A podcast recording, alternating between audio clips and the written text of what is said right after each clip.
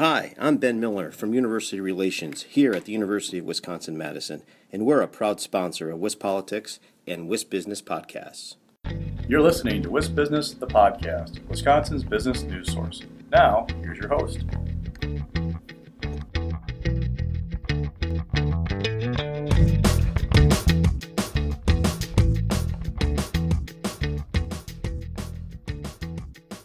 Hi, everybody. This is Alex Moe here for WisBusiness, the podcast. Today, I'm joined by Patrick Gagan, Executive Vice President, Industry Relations for Dairy Farmers of Wisconsin. Patrick, thanks so much for coming on the show today. It's great to be here with you, Alex. All right. So, to start us off, can you just briefly explain your role with Dairy Farmers of Wisconsin so folks uh, know a little bit about you? Sure. Well, my background begins in uh, Baraboo, Wisconsin, where I was born and raised, and uh, went to college here in the state of Wisconsin. Then I uh, left and and gained some experience around the country. Worked for as an editor for a publication called Supermarket News, where I studied the the uh, the food industry uh, from the perspective of people's uh, bellies and buying habits. And from there, I joined an advertising and public relations agency here in Madison, and my largest client was the Wisconsin Milk Marketing Board at the time. And I've been with uh, what we now call Dairy Farmers of Wisconsin for 21 years. Okay. So many of our listeners have been hearing a lot about the supply chain challenges that so many industries are facing. And I do understand that Wisconsin dairy industry exports a lot of a lot of products. So can you talk about what impacts that these supply chain issues and related challenges may be having on the dairy industry here in the state? Well, sure. I mean, the supply chain issues are are no different for the dairy industry than they are for, for other industries. One day out of every week of dairy production is exported to other parts of the world. So any slowdown um, on the supply chain has a dramatic impact on the dairy industry in Wisconsin. Exports are vital to our our, our, our current uh, operations, and I think they will become increasingly important to us as we move along. Uh, you know, one of the things that we've seen is that at the beginning of, of COVID, we uh, saw consumers increase their purchases of of dairy products at retail in particular. Our, our sales went way, way up. We even saw uh, an increase in uh, buying of fluid milk, which, as you know, has has been uh, challenged over the last, I'd say, quarter century or so. But even fluid milk was a strong seller. Specialty cheese was very strong. So any uh, any change in the supply chain is going to have an, a deleterious impact on on our industry. Yeah, that makes sense.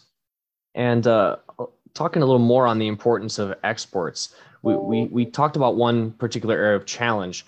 What about opportunities for maybe reaching new markets? Are there certain areas that Wisconsin dairy or dairy in the US in general is eyeing as a, an area of opportunity? Well, I think exports represent a huge opportunity for the dairy industry here in Wisconsin. We're relatively new at this. We are, you know, we're neophytes really on the export game. And so the sky's the limit in terms of what we can do. Wisconsin is is known around the world for dairy. America's dairy land is known everywhere. Uh, that's why we have so many visitors to the state of Wisconsin to see how we do it here. So I just think that that prospects are really bright for exports. I mean, our cheese, uh, the cheeses that we make in the state of Wisconsin are as good as or better than any in the world.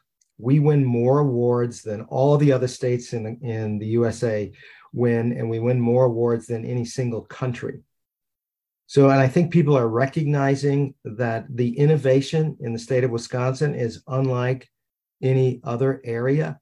Because in, in Europe, for example, people are the cheesemakers. They have been making the same cheeses and they make them very well, but they've been making them for hundreds of years.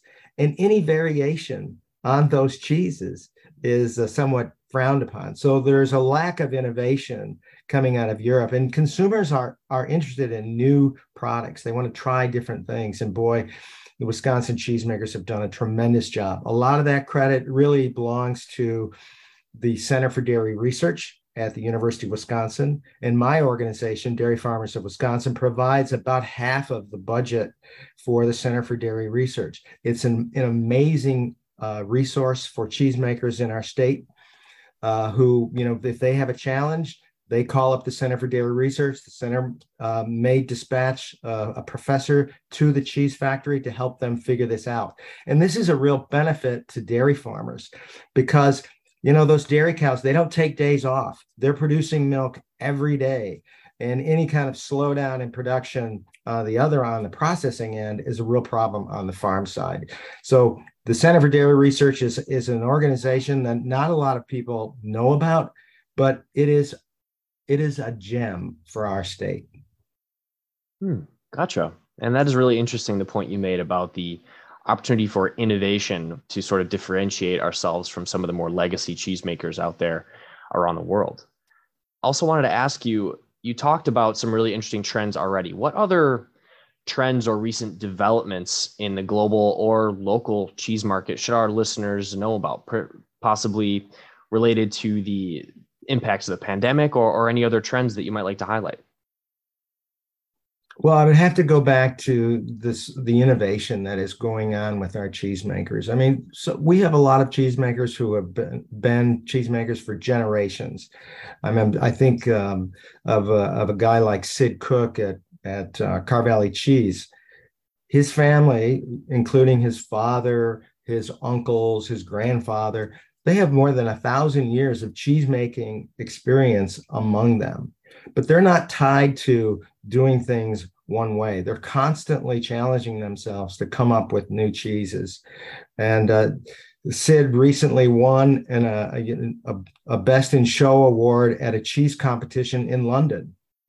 Uh, and that was a result of his his fascination with not only you know cheeses in general but the science of the cheeses and so he has been able to develop a number of really interesting cheeses i don't think over the last 20 years another cheesemaker in the world has won more awards than sid but I mean, he's just an example of the, the kind of innovation that's happening in the state of Wisconsin. We've got these generational cheesemakers, and they don't always want to do things like dad and grandpa did. And so they go into their their factories and their their creameries and they begin to experiment. And so I I would invite people, consumers, to go into the cheese shops, taste the various cheeses because you know a good cheesemonger likes nothing more than to talk about you know a new cheese or one that he particularly likes. And there are over 600 varieties types and styles of cheeses that we make in the in wisconsin. So there's plenty of uh, opportunity to taste and and experiment. Excellent. Well uh patrick i want to say thanks for coming on the show. Any final thoughts you'd like to leave our listeners with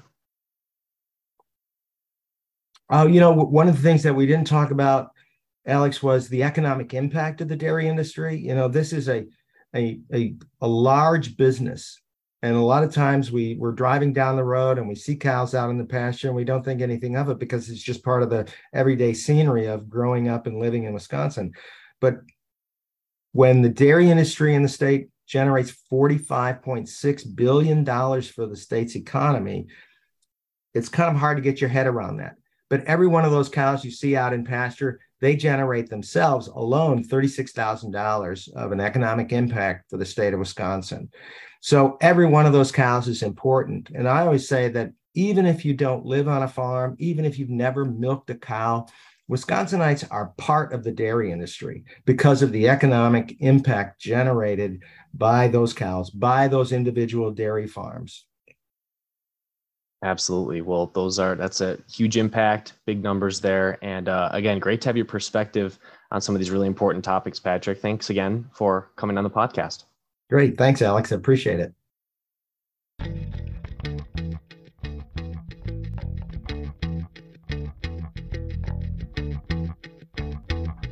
You've been listening to WisBusiness, the podcast. Now, stay tuned for a word from our sponsor.